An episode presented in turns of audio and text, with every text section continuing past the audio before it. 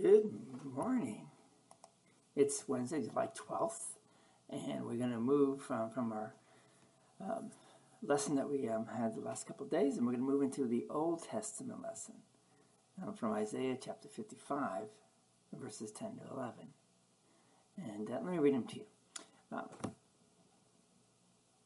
the prophet writes For as the rain and the snow come down from heaven, and do not return there but water the earth, making it bring forth and sprout, giving seed to the sower and bread to the eater. So shall my word be that that goes out from my mouth. It shall not return to me empty, but it shall accomplish that which I purpose, and shall succeed in the thing for which I sent it. Our text for the remainder of this week. So, you and I are about the faith because God's word is powerful and it is effective. It affects the heart and it feeds the soul.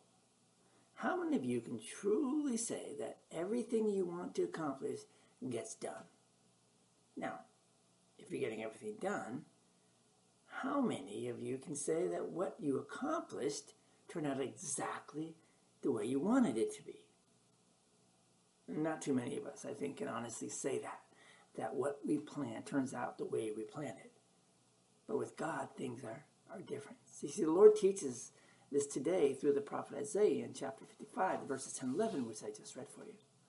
So, what's the most influential book that has ever been written? We know it. It's the Bible, right? The Bible has sold more copies than any other book in the world. It's been around longer than any other book in the world. And it has affected the hearts of more people than any other book in the world. Why is that?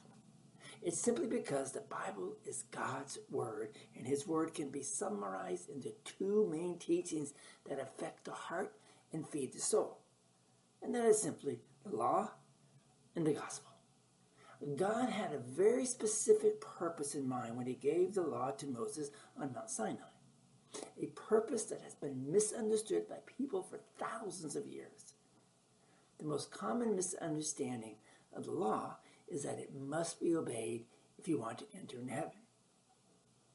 Well, for the most part, that is really a true statement. If you can obey the law perfectly, if you can follow to the letter God's commandments and instructions, then you will gain eternal life. When the, when the young rich young ruler came to Jesus, you might remember he asked, What must I do to gain eternal life? And Jesus told him, He says, If you want to enter eternal life, obey the commandments. Do not murder, do not commit adultery, do not steal, do not give false testimony, honor your father and mother, and love your neighbor as yourself. Now, here's the misunderstanding.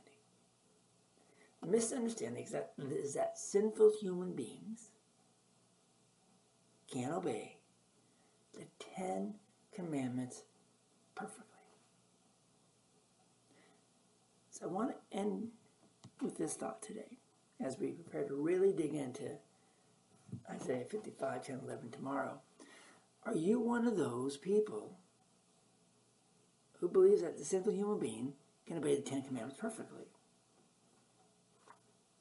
Is that you? If you are, do me a favor for today. Review the Ten Commandments again and be, be ready to answer the same question tomorrow when we come back together. Let's pray. Gracious Heavenly Father, we often misunderstand the Ten Commandments. We must obey them, and by so obeying them, we get to heaven. That's not necessarily the case. Lord, help us to understand that the Ten Commandments are a guide. And yes, it would be a good thing for us to try and follow them. But most importantly, what the Ten Commandments show us is the need for the gospel. In Jesus' name, amen. Thank you for being with us today um, as we switch from our lesson from yesterday and, and, move into the Old Testament lesson for this coming week. And um, as, as we look at law and we look at, God, at the gospel, God's teachings that we find in the Bible, of ways we're supposed to live, and how we get to heaven. We'll start digging into that again tomorrow. Go in peace. Serve the Lord. We'll see you then. God bless.